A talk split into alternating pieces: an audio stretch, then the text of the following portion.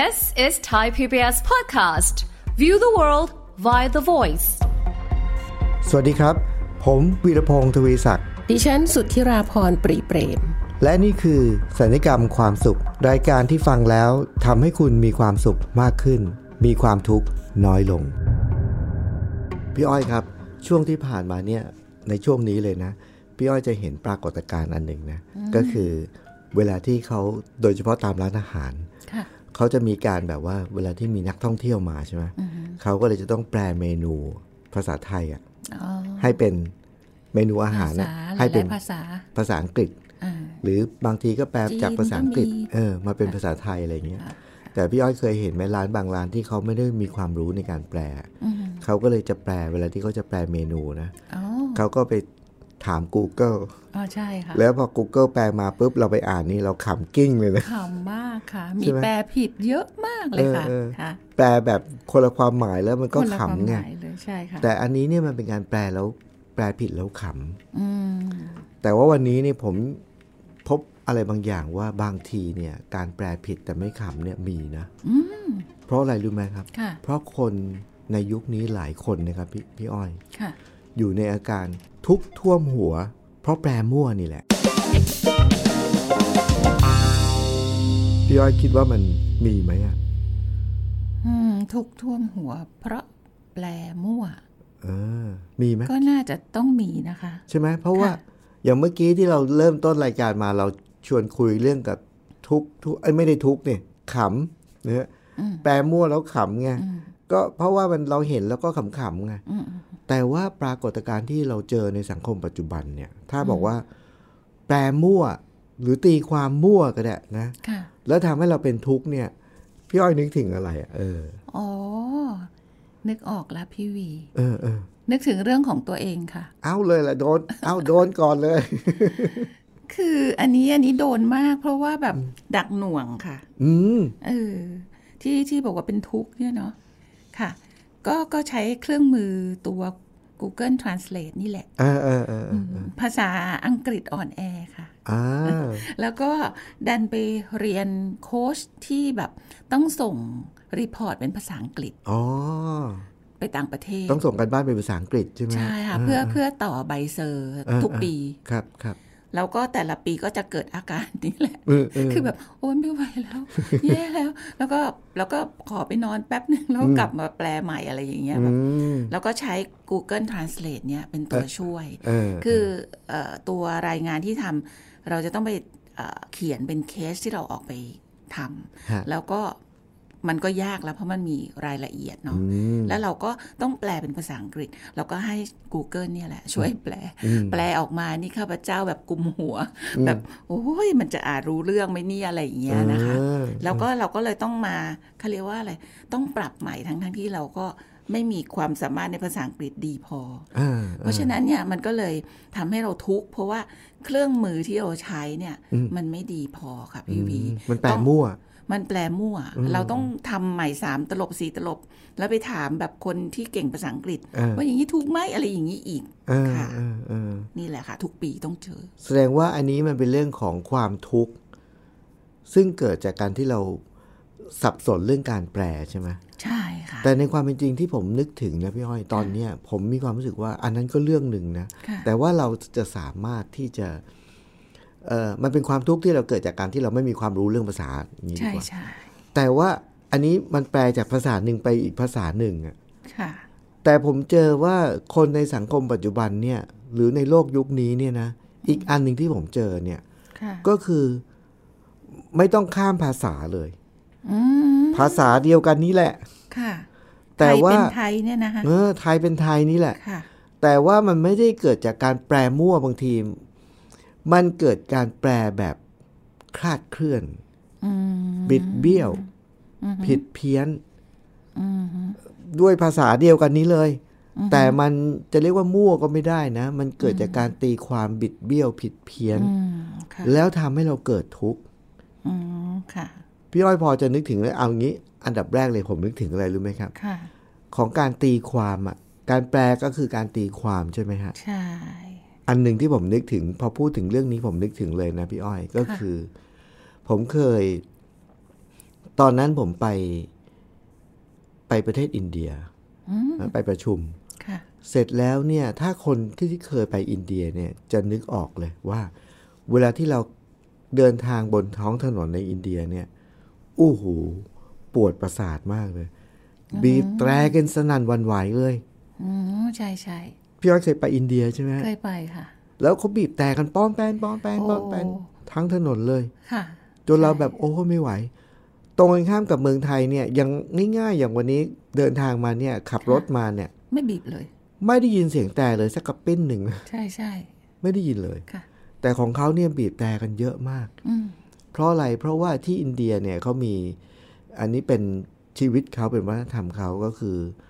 รถในอินเดียเขาจะไม่ใช้กระจกข้าง อืมอย่างเรานี้ถ้าเกิดพี่อ้อยขับรถแล้วกระจกข้างไม่มีเนี่ยขับได้ไหมไม่ได้ค่ะไม่ได้ เพราะว่ามันเราเหมือนกับเรามีแต่กระจกหลังอย่างเดียวมันไม่พอนะไม่พอค่ะ มันเหมือนขกับนาดมีแล้วบางทียังยังยังแบบเฉียดเฉียดๆนิดนึงเลยอะอ่าเออเพราะถึงแม้เรานมดูองกระไม่รอบ เราดูกระจกข้างนี่เขาเขาเรียกว่าเขาจะบอกว่ามันมีจุดบอดนะ กระจกมีข้างใช่มีจุดบอด ถ้าเราปรับก็ไม่ยังดีมองเนี่ยไม่ครบเราจะใช่มองไม่ครบใช่ค่ะแต่เขาเนี่ยไม่มีเลยกระจกข้างไม่มีอ้าวเลแล้วยทำไมเขาถึงไม่มีอะไม่มีคะใช่ไหมเป็นเพราะว่าในอินเดียเนี่ยถนนเขาแคบแล้วรถเขาเยอะมาก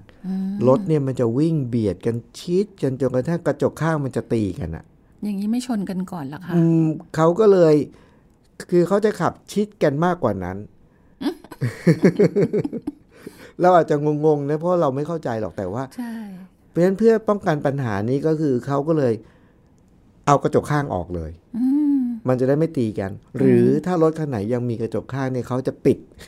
อืมจะพับทิ้งเลยอืมมันจะได้ไม่ตีกันนะฮะอันนี้เป็นเพราะสถานการณ์บังคับก็คือถนนเขาแคบมากค่ะจึงเป็นที่มาของว่าทำหนึ่งก็คือ ถ้าพี่อ้อยสังเกตนี่นะ ที่แรกผมก็สงสัยเกิดอะไรขึ้น โดยเฉพาะท้ายรถคันใหญ่ๆรถรถบรรทุกรถใหญ่ๆนี่นะ ท้ายรถบรรทุกเนี่ยบ้านเราก็จะมีเขียนคำว่าอะไรนะเออเมียสั่งมาอะไรของมันเป็นใช่ใช่เป็นวรรณกรรมท้ายรถนะใช่ค่ะแต่ของเขาเนี่ยท้ายรถบรรทุกทุกแทบจะทุกคันเลยนะค่ะจะเขียนคำว่า horn please อ๋อบีบแตรกรุณาบีบแตร คือถ้าเราไปขับรถหลังรถบรรทุกเนี่ยต้องบีบแต่เพื่อจะได้เขาจะได้รู้ว่าข้างหลังมีรถตามมานะฮะเพราะเขามองไม่เห็นหรอกอือฮึ เขาจะได้ระวังนะฮะค่ะอันนี้กลายเป็นวัฒนธรรมเป็นธรรมเนียมปฏิบัติค่ะเขาก็เลยบีบแต่กันกระจายเลยอืมที่พูดมาซะยืดยาวเนี่ยเพราะอะไร เพราะว่าในเมืองไทยเนี่ยเราจะเงียบกริบเลย ใช่ค่ะ เพราะ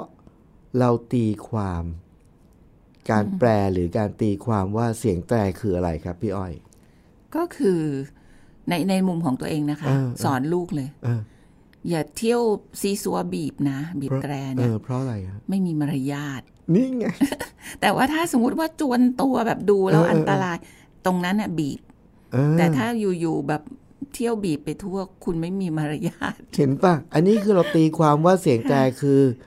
ไม่การบีบแตรคือไม่มีมารยาทใช่พี่อ้อยเห็นความการตีความไหมค่ะการแปลความค่ะ ในในชีวิตประจำวัน ถ้าถ้าไม่บีบในอินเดียนี่อาจจะชนเละเทะเละเทะเลย แต่บ้านเราถ้าถ้าบีบแตรเมื่อกี้นี้มีคำหนึ่งแล้วนะ การบีบแตรคือไม่มีมารยาทค่ะกับอีกอันหนึ่งคือการบีบแต่เนี่ย ประมาณว่าขออนุญาตใช้คำสามัญเลยครับ คุณผู้ฟังค่ะถ้าเกิดเราขับรถอยู่แล้วมีคนสักคนหนึ่งบีบแต่เนี่ย เรามีความรู้สึกด่าเราว่าเนี่ยอ่าใช่ ใช่ป่ะใช่แล้วในท้องถนนบ้านเราเนี่ย การบีบแต่เนี่ย ถึงขั้นจอดรถแล้วลงมา ยิงยิงทำร้ายร่างกายกันยิงกันเลยใช่เพราะว่าตีความว่าเมื่อกี้ผมบอกว่าขออนุญาตใช้คำสามัญแล้วนะค่ะอย่างนี้ต้องพูดเลยเพราะได้ยินเสียงแต่ปุ๊บมึงด่ากูเหรอก็คือถ้าสมมติว่าขับไปเนี่ย แล้วแล้วมีได้ยินเสียงแตรแป้นๆอยู่ด้านหลังเนี่ยเออมันบีบใครวะเออเราหรือเปล่าด่าเราหรือเปล่าค่ะ คุณผู้ฟังครับ คุณผู้ฟังเห็นการตีความไหมตีความจากเสียงแตรเนี่ยค่ะของอินเดียบอกว่า มีข้างหลังนะครับ โปรดทราบนะค่ะแต่ของเราคือมันคือการด่ากันอะค่ะเสียงแต่เราก็เลยเงียบกริบเรามักจะยกเว้นเราจะบีบเป็นน้อยมาก อย่างที่พี่อ้อยสอนลูกก็คือ จวนตัวต้องบีบอะไรอย่างเงี้ยค่ะใช่ไหมก็บางทีก็ต้องยอมอะค่ะ ถ้าเกิดเขาจะว่าด่าก็ได้แล้วแล้วแต่แต่ว่า วินาทีนั้นมันต้องเตือนใช่ไหมอืมอันนี้คือการตีความหรือธรรมเนียมหรือว่าการตีความเรื่องบีบแตรอีกอันหนึ่งที่ผมไปเห็นมานะ ในเวียดนามค่ะโอ้โหสนั่นถนนเหมือนกันเลยอืมใช่ เวียดนามก็บีบสนั่นเพราะเพราะอะไรรู้ไหมเพราะว่าเวียดนามเนี่ยในยุคนั้นที่ผมไปนะ ตอนนี้ไม่รู้เปลี่ยนแปลงหรือยังนะ คนเวียดนามเนี่ยชอบขี่มอเตอร์ไซค์มาก ใช่ใช่โอ้ยเป็นแมังหวีเยอะคืน เย็นวันอาทิตย์ค่ะเขาจะเป็นกิจกรรมการขี่มอเตอร์ไซค์ไม่ได้ไปไหน ไปเที่ยวไปขี่เล่นอ๋อๆเต็มถนนไปหมดเลยอ่าแล้วมอเตอร์ไซค์เนี่ยเวลาสี่แยกในเวียดนามเนี่ยค่ะไฟดงไฟแดงเขาไม่สนเลยนะเอาจริงเหรอะคะเออเขา เขาใช้ฝ่าการไฟแดงเหรอะคะเออฝ่าไฟแดงกันมั่วไปหมดเลยเอ้าเพราะฉะนั้นเนี่ยดูเอาเอง จับก็ไม่ไม่ไม่พอจับพอจับเยอะไม่ไหวเออจับไม่ไหวมั่วไปหมดเลยเพราะฉะนั้นเขาจะบีบแต่เป็นเป็นสนหมดอืมค่ะนี่การอันนี้คือการตีความเรื่องการบีบแต่อืมแต่บ้านเราถ้าบีบแต่ขนาดนั้นสงสัย โอ้ตายตายใช่ไหมไม่ไหวค่ะ แล้วพอเรามาพูดถึงประเด็นนี้แล้ว พี่อ้อยลองพอนึกออกไหมครับว่าไอ้การทุกข์ท่วมหัว เพราะอืม เพราะการตีความมั่วเนี่ยค่ะของเราเนี่ยยังมีเรื่องอื่นอีกไหม ผมอยากชวนผู้ฟังจังเลยว่า ตอนนี้ลองจินตนาการดูนะครับว่าในชีวิตเราเนี่ยเราเคยตีความอะไรบางอย่าง คือใครทำอะไรบางอย่าง แล้วเราก็เลยตีความ แล้วเพราะการตีความนั้นเนี่ยทำให้เราเกิดความทุกข์อ่านอกจากบีบแต่แล้วมีอะไรไหมในชีวิตนะพี่อ้อย คือเมื่อกี้นี้เอ่อตอนต้นน่ะ พี่วีพูดถึงว่า แปลเอ่ออะไรนะ เราพูดถึงเรื่องการแปลใช่ไหมคะอืมแล้วก็เอ่อมาถึงการตีความซึ่งพี่วีพูดถึงว่า ไทยเป็นไทยนี่แหละอืมไม่ต้องไปไปภาษาอื่นหรอกเออนะคะ ก็เลยสงสัยว่า ไทยเป็นไทยใช่ไหมเออ แล้วมันมันตีความแล้วก็ผิดเพี้ยนไปอืมอ่าทำให้เป็นทุกข์อืมก็เลยมานึกว่า เอ๊ะมันมีเคสอะไรนะ ก็เลยก็เลยนึกถึงเอ่อเคสที่ตัวเองเคยเคยมีประสบการณ์นะคะอ่าอ่าก็เป็นเครือญาตินี่แหละฮะฮะนะคะฮะเออถ้าเป็นอย่างเอ่อลูกเนาะถ้าเป็นอย่างลูกคนคนใกล้ตัวอย่างเงี้ยค่ะ ก็คือเอ่อเมื่อก่อนเราเราจะมีสองเวอร์ชันค่ะพี่วีฮะฮะอะเวอร์ชันก่อนที่ยังไม่ได้ปรับปรุงตัวเองใช่ไหมปรับปรุงตัวเองนะคะไม่ใช่ปรับปรุงลูกปรับปรุงตัวเองเนี่ย ก็คือสิ่งที่ที่ทำผิดพลาดซ้ำๆบ่อยอืมๆก็คือการไม่ได้ปิดบานเกล็ดหน้าต่างแล้วเปิดแอร์อืมอ่าแล้วค่าไฟก่อนหน้านี้มันจะแพงมากอืมขึ้นขึ้นขึ้นทุกเดือนฮะอ่า ก็ลูกลูกก็จะแบบเหมือนกับแม่เอาอีกแล้วนะเออเอออ่าเปิดแอร์แล้วไม่ปิดบานเกล็ดอะเอออย่างเงี้ยนะคะ ลูกก็จะทักแบบนี้เออเออแม่ก็ปรีดว่า เอ้ย มาว่าฉันอีกละ ลืมแค่นี้เองเออออะไรอย่างเงี้ย แล้วก็เลยบอกว่าค่าไฟฉันก็เป็นคนจ่ายเธอจะมาบ่นทำไมเนี่ย อะไรอย่างเงี้ยโอ้โหอย่างนี้เลยนะคะเออเออเออเออแล้วก็แบบว่าคราวนี้ก็ก็หงุดหงิดกันทั้งคู่อืมอ่าก็เกิดความไม่พอใจนะคะทีนี้พอเรามาเอ่อปรับปรุงตัวเอง เราก็บอกว่า พอพอลูกทักเนี่ย พอพอเราปรับปรุงตัวเองเนี่ย ปรากฏลูกก็ ซอฟลง แทนที่ก็บอกเอาอีกแล้วนะแม่อะไรอย่างเงี้ยอืมอืมอืมลูกก็จะทักใหม่ว่าอ้าวทำไมถึงไม่ได้ปิดบันเกตล่ะอืมอ่าอืมบอกลืมอีกแล้วเหรออืมดูดูมันโทนมันซอฟลงมาเออใช่ใช่ไหมคะ แล้วเอ่อครั้งล่าสุดเนี่ย พี่อ้อยก็บอกว่า เออ แม่ลืมจริง ๆ ด้วย อันเนี้ย เออขอโทษนะเออเออเออให้อภัยได้ไหมอะคราวหน้าเขาจะไม่ทำแล้วแหละคราวหน้าเขาจะดูดีๆ นะ อะไรอย่างเงี้ยแล้วแล้วก็อะเราสองคนก็ก็ยิ้มแล้วลูกก็ปิดให้เอออืมแต่มีเคสที่แบบเอ่อคนรู้จัก เป็นเรื่องเรื่องเล็กมากเลยพี่วีอืมอยากถามพี่วีว่า ถ้าเป็นเคสแบบเนี้ย พี่วีจะจะตีความว่ายังไง เออเออเอเอออก็คือเคสเรื่องเหมือนทิ้งขยะในบ้านนี่แหละอืมเออ ทิ้งขยะแล้วก็มันไม่ลงถังทั้งหมด คือมันมีบางส่วนกระเด็นออกมาอยู่ข้างนอกหรืออะไรอย่างอ๋เงี้อยภรรยาทิ้ง เออเออเอออืมสามีมาเห็น สามีก็บอกว่า อ้าวเธอทำไม ทิ้งขยะไม่ลงถังล่ะอืมอืมอืมภรรยาก็ปรีดโกรธขึ้นมาเลยว่า โหเรื่องเล็กเรื่องน้อยแค่นี้ก็ก็บ่นอืมก็เก็บก็มันอยู่นอกถังอะ ก็ช่วยเก็บให้หน่อยดิอืมไม่เห็นต้องมาว่ากันเลยอืมอะไรอืมประมาณนี้อืมอืมแล้วแล้วมันก็ขุ่นกันทั้งคู่อืมนะคะ แต่คู่นี้เขาเขาเลือกเงียบ แต่ว่าไอ้เงียบเนี่ยมันขุ่นไปแล้วไงพี่วีเออก็เลยอยากถามพี่วีถ้าถ้าเป็นพี่วีเนี่ย ถ้ามีคนทักว่า เอ้า ทิ้งขยะ ไม่ลงถังอะทำไมทำงี้อะอืมพี่วีจะแปลว่าอะไรคะและทำยังไง เป็นคำถามที่ดีมากเลยค่ะนะเพราะอะไรรู้ไหมค่ะไม่ต้องสมมุติว่าเป็นผมเลยไอ้นี่เหมือนกับพี่อ้อยเอาเรื่องผมไปเล่ามาเนี่ยแบบแกล้งสวมตัวละครใหม่เออเออใช่ไหมเหมือนกับเอ๊ะพี่อ้อยรู้ความลับเราได้ยังไงเนี่ย คือประเด็นที่สำคัญก็คืออย่างนี้พี่อ้อย ถ้าจะค่ะถ้าจะถามว่ารู้สึกยังไงนี่นะก็ต้องถาม เหมือนกับพี่อ้อยเลยอืมที่เรามีสองเวอร์ชันค่ะถ้าเอาเวอร์ชั่นของจริงนะค่ะถ้าเราเป็นคนที่เอาของจริงเลยเนี่ย เป็นคนถ้าเราเป็นคนที่แบบว่า perfectionism อะค่ะเป๊ะ คือประมาณว่าเรามีความเชื่อว่า เรามีหลักปฏิบัติในชีวิตว่า ทุกอย่างมันต้องมีที่ของมันอ่าเพราะฉะนั้นถ้าเราเป็นคนระดับนี้เลยนะค่ะแล้วเราเข้าใจว่าทุกอย่างต้องมีที่ของมัน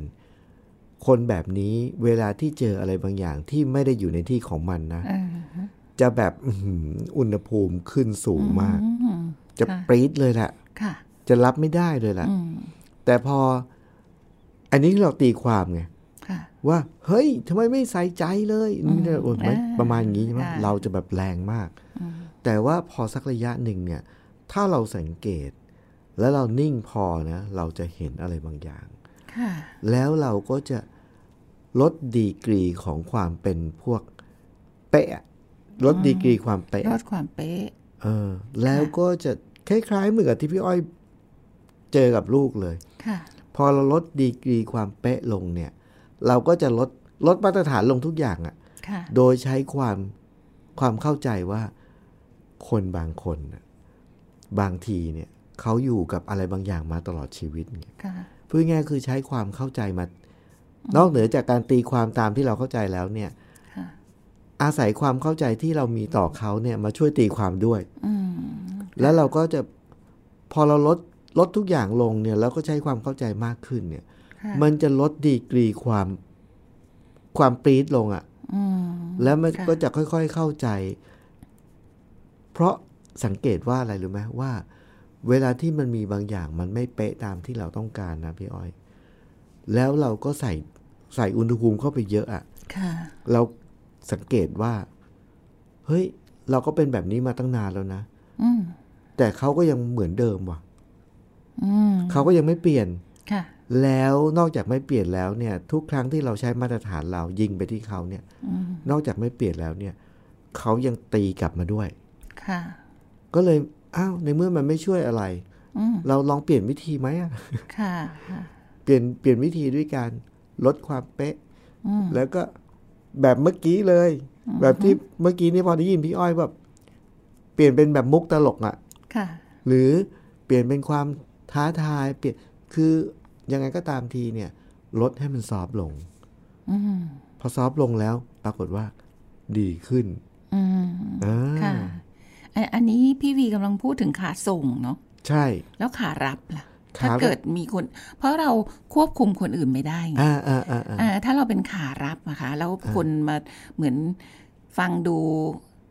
คำพูดเหมือนเชิงตำหนิเอนะอเออเอเอออ เราจะแปลว่าอะไรหรือตีความว่าอะไรดี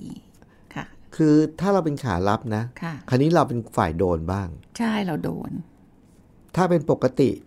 คนแบบนี้เหมือนเดิมเลยพี่อ้อย ถ้าค่ะโดนบ้างนะ จะแบบ อือหือเขาเรียกว่าอะไรดีอะเหมือนเป็นน้ำเดือดนะใช่ใช่เหมือนเป็นน้ำเดือดเลยอะใช่แล้วควันออกหัว ควันออกหูใช่ใช่ประมาณนี้เลยค่ะแล้วถ้าถามผมเนี่ยผมเคยโดนแบบนี้ไหมก็โดนนะโดนเสร็จปุ๊บว่าโดนทุกคนแหละเออพอโดนเสร็จแล้วเรา คือความโชคดีของเราก็คือว่าเราจะ พอเรามีอาการอย่างนี้ปุ๊บเราจะนิ่งนิดนึงค่ะพอนิ่งนิ่งเสร็จแล้วเนี่ย เราก็จะพอในความนิ่งอะพี่อ้อยเราจะเห็นอืมยิ่งก่อนนะคะ คือผมจะนิ่งวิธีที่ผมใช้คือ พอเรานิ่งปุ๊บ แล้วเราจะเห็นว่า เฮ้ยเฮ้ยตอนนี้น้ำเรากำลังเดือดอ๋อเห็นตัวเอง เออ เราเห็น แล้วเราว่าตอนเรารู้สึกว่าตอนนี้น้ำเรากำลังเดือดอือฮึเราก็จะประหลอดจะแตกละ เออ เราก็จะต้องรีบลดอุณหภูมิก่อนอ่าเหมือนกับเวลาหม้อน้ำเดือดน่ะพี่อ้อยอ่าฮะค่ะเขาบอกว่าเวลาหม้อน้ำเดือดนะ ถ้าเกิดว่าเข็มในรถน่ะ มันบอกว่าเครื่องร้อนเกินไปแล้วนะค่ะแล้วเวลาหม้อน้ำเดือดเนี่ยเขาบอกว่าข้อห้ามคือ อย่าเปิด เดี๋ยวนั้น เปิดเดี๋ยวนั้น มันจะพุ่งโอ้จนโหเราอันตราย อันตรายเลยค่ะ หรือเขามีเทคนิคก็คือ ถ้าจะเปิดเดี๋ยวนั้นนะ เอาผ้ามาคลุมก่อน ค่ะ แล้วมันพุ่งเนี่ยผ้าเปียกมเอาผ้าเปียกมาคลุมก่อน อันเนี้ยคือกระบวนการที่ผมรู้สึกว่าเคล็ดลับสำคัญคืออ่าโอเคถ้าเราไม่ตกอยู่ในอาการแบบนี้นะ เราจะต้องมีมีเครื่องมือช่วยในการที่ทำให้เราเท่าทันอารมณ์ตัวเองค่ะว่าตอนนี้เราร้อนแล้วนะค่ะอย่างรถมันร้อนมันจะมีมิเตอร์ค่ะบอกตัวชี้วัดบอกใช่ไหมฮะ ถ้าเรารู้ปุ๊บเนี่ย เราจะมีวิธีการที่ทำให้มันไม่ระเบิดนะอืมค่ะ แล้วมันก็จะดีขึ้นฮะแต่ถ้าสมมติว่าเรายังเอ่อจะบอกว่าอะไรอะเราฝึกใหม่อ่าๆเรายังไม่รู้ว่าหรอกว่าเครื่องมือคืออะไรอ่าเราก็นิ่งซะก่อน ใช่ไหมอ่าคะใช่โอเคอันเนี้ยเป็นตัวช่วยค่ะ เพราะในความนิ่งอะพี่อ้อยผมผมผมจะถือหลักนี้เสมอว่า ถึงแม้ว่า ในวินาทีนั้นเรายังไม่รู้นะค่ะว่าเราจะทำยังไงนะค่ะแต่นิ่งไว้ก่อนอืมนิ่งไว้ก่อน แต่นิ่งนี่ไม่ใช่เก็บกดนะพี่วี อ่า ไม่เหมือนกันค่ะเออนิ่งกับเก็บกดนี่คนละอแบย่าบเข้าใจผิดค่ะเออมันจะไม่เก็บกดเอาไว้ค่ะเพราะตอนนี้เนี่ยเรากำลังกลายเป็นว่า ผมผมมีความรู้สึกว่าตอนนี้นะวันนี้นะพี่อ้อยเรากำลังพูดถึงเรื่องของการตีความอืมที่พอเราตีความผิดเพี้ยน บิดเบี้ยวไปจากที่มันควรจะเป็น แล้วทำให้เราทุกข์ท่วมหัวค่ะเพราะฉะนั้นวิธีแก้ก็คือเหมือนกับว่าเรา เราต้องฝึกสังเกตนะ ฝึกสังเกตค่ะ ถ้าเราไม่สังเกตเราก็จะทุกข์ท่วมหัวไปอยู่อย่างนั้นแหละใช่จนท่วมอะ จนกระทั่งมันมันอัดจนต้องถึงวันหนึงต้องระเบิดแน่อย่างเงี้ยค่ะแต่ถ้าเราสังเกตวิธีแก้ก็คือ นิ่งอืมแล้วค่อยๆหาหนทางค่ะ ผมผมชอบเมื่อกี้นี้พอผมเล่าให้พี่อ้อยฟัง แล้วผมก็มีความรู้สึกว่า ช่วงหนึ่งที่ผมพูดอะไรบางอย่างไปแล้วพี่อ้อยก็เอาคำนั้นไปซ้ำเนี่ย ผมมีความรู้สึกว่าเฮ้ยแสดงว่ากระบวนการเนี้มันน่าจะมีประโยชน์ก็คืออหม้อน้ำที่มันกำลังจะระเบิดน่ะค่ะเอาผ้าชุบน้ำเย็นน่ะค่ะไปปิดไว้ก่อนปิดไว้ก่อนอ่าไอ้ผ้าชุบน้ำเย็นในชีวิตเรานี่มันคืออะไรอะพี่อ้อย ผ้าชุบน้ำเย็นคืออะไร เวลาที่เราโกรธน่ะ เวลาโกรธก็คือสติอ่าค่ะใช่ไหมเอาไปคลุมไว้ก่อนอืมแล้วมันก็จะลดความเย็นลงไปค่ะมันจะไม่หายไปในทันทีอ่าอืมต้องอย่าไปคาดหวังว่ามันจะมีเครื่องช่วยที่แบบ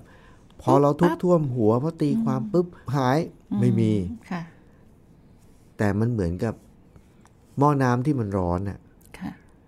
ต้องค่อยๆใช้เวลาใช้ความนิ่งแล้วอุณหภูมิมันจะค่อยๆลด ฝึกแปลใหม่ พอเรานิ่งเออเสร็จแล้วอะ แล้วเราก็มาฝึกฝึกแปลใหม่ อ่าใช่เอออย่างเช่น สั้นเออๆถ้าบอกว่าพูดแล้วพูดอีกเคยปรีดเออเปลี่ยนเออลองแปลซิว่า อ๋อเขาแปลว่า รู้แล้วครับเออใช่ใช่ใช่ไหมคะใช่พูดแล้วพูดอีกรู้แล้วครับเอออันไม่นี้ต้องพูดอีกอย่างเงี้ยเอออย่างเงี้ยใช่ไหมค่ะ เพราะฉะนั้นคุณผู้ฟังครับไอเราลองหาสถานการณ์ในชีวิต แล้วเราจะพบว่าจริง ๆ แล้วเนี่ยการที่เราทุกข์ท่วมหัวแล้วเพราะว่าแปลมั่วเนี่ยก็คือการตีความใครบางคนมีพฤติกรรมบางอย่าง แล้วเราตีความอย่างบางอย่าง แล้วมันทำให้เราทุกข์ทำให้เราเดือดเนื้อร้อนใจทำให้เราโกรธทำให้เราโมโหเนี่ยพี่อ้อยให้เทคนิคว่า ลองฝึก แต่ต้องนิ่งก่อนนะนิ่งก่อนพอนิ่งปุ๊บค่ะลองฝึกตีความใหม่ค่ะ ว่าที่เขาพูดแบบนั้นเนี่ยเขาเขาด่าเราหรือเขาว่าเราอ่าอ๋อเปล่าเขาแค่ จะบอก จะบอกเราค่ะบีบแต่ปิ้นๆเนี่ยเฮ้ยด่าแล้วเหรอเปล่าเขาแค่เตือนว่าระวังเออมีรถมาข้างๆ ระวังนิดนึงค่ะเขาไม่ได้ด่าเขาแค่เขาแค่สะกิดเขาแค่เตือนค่ะอันนี้เป็นเทคนิคที่พี่อ้อยให้วันนี้ใช่ไหมครับ ใช่ค่ะ เพราะฉะนั้นคุณผู้ฟังครับ วันนี้ลองสังเกตในชีวิตเราว่า มันอาจจะมีสถานการณ์อีกมากมายไก่ายกองนะ ที่ลองสังเกตดูว่า วันหนึ่งเป็นร้อยร้อยๆครั้งเลยค่ะโอ้พี่โหวีแล้วค่ะเป็นร้อยๆเรื่องด้วยนะค่ะ ที่เราติติเราทุกข์ก่อน เริ่มจากทุกข์พอสังเกตว่าเราทุกข์เราขุ่นมัวปุ๊บ ถามตัวเองว่า เป็นเพราะเราตีความสิ่งนั้นว่ายังไงค่ะแล้วพอเราเจอปุ๊บหลังจากนั้นเนี่ย เราจะเกิดการตีความใหม่ พอตีความใหม่เมื่อไหร่ปุ๊บ ไอ้ทุกข์ที่บอกเคยท่วมหัวมันจะค่อย ๆ ลดลงเรื่อยพี่อ้อยฝากคำเดียวๆก่อนคำเดียวจบคือ translate into ใจ โอ้โหค่ะถูกต้องเลยครับ คุณผู้ฟังครับ พี่อ้อยฝากว่า translate into ใจใจ สังเกตที่ใจเราแล้วก็แปลที่ใจเราใหม่ค่ะเพราะฉะนั้นคุณผู้ฟังครับสัญญกรรมความสุขในวันนี้นะครับ translate into ใจแล้วทุกข์จะไม่ท่วมหัวอีกต่อไปนะครับค่ะ วันนี้ผมวีรพงศ์ทวีศักดิ์ต้องลาไปก่อนครับ และพี่อ้อยด้วยครับ สวัสดีครับ สวัสดีค่ะ ติดตามรายการทางเว็บไซต์และแอปพลิเคชันของไทย PBS Podcast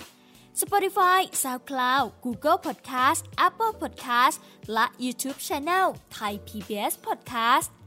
Thai PBS podcast. View the world via the voice.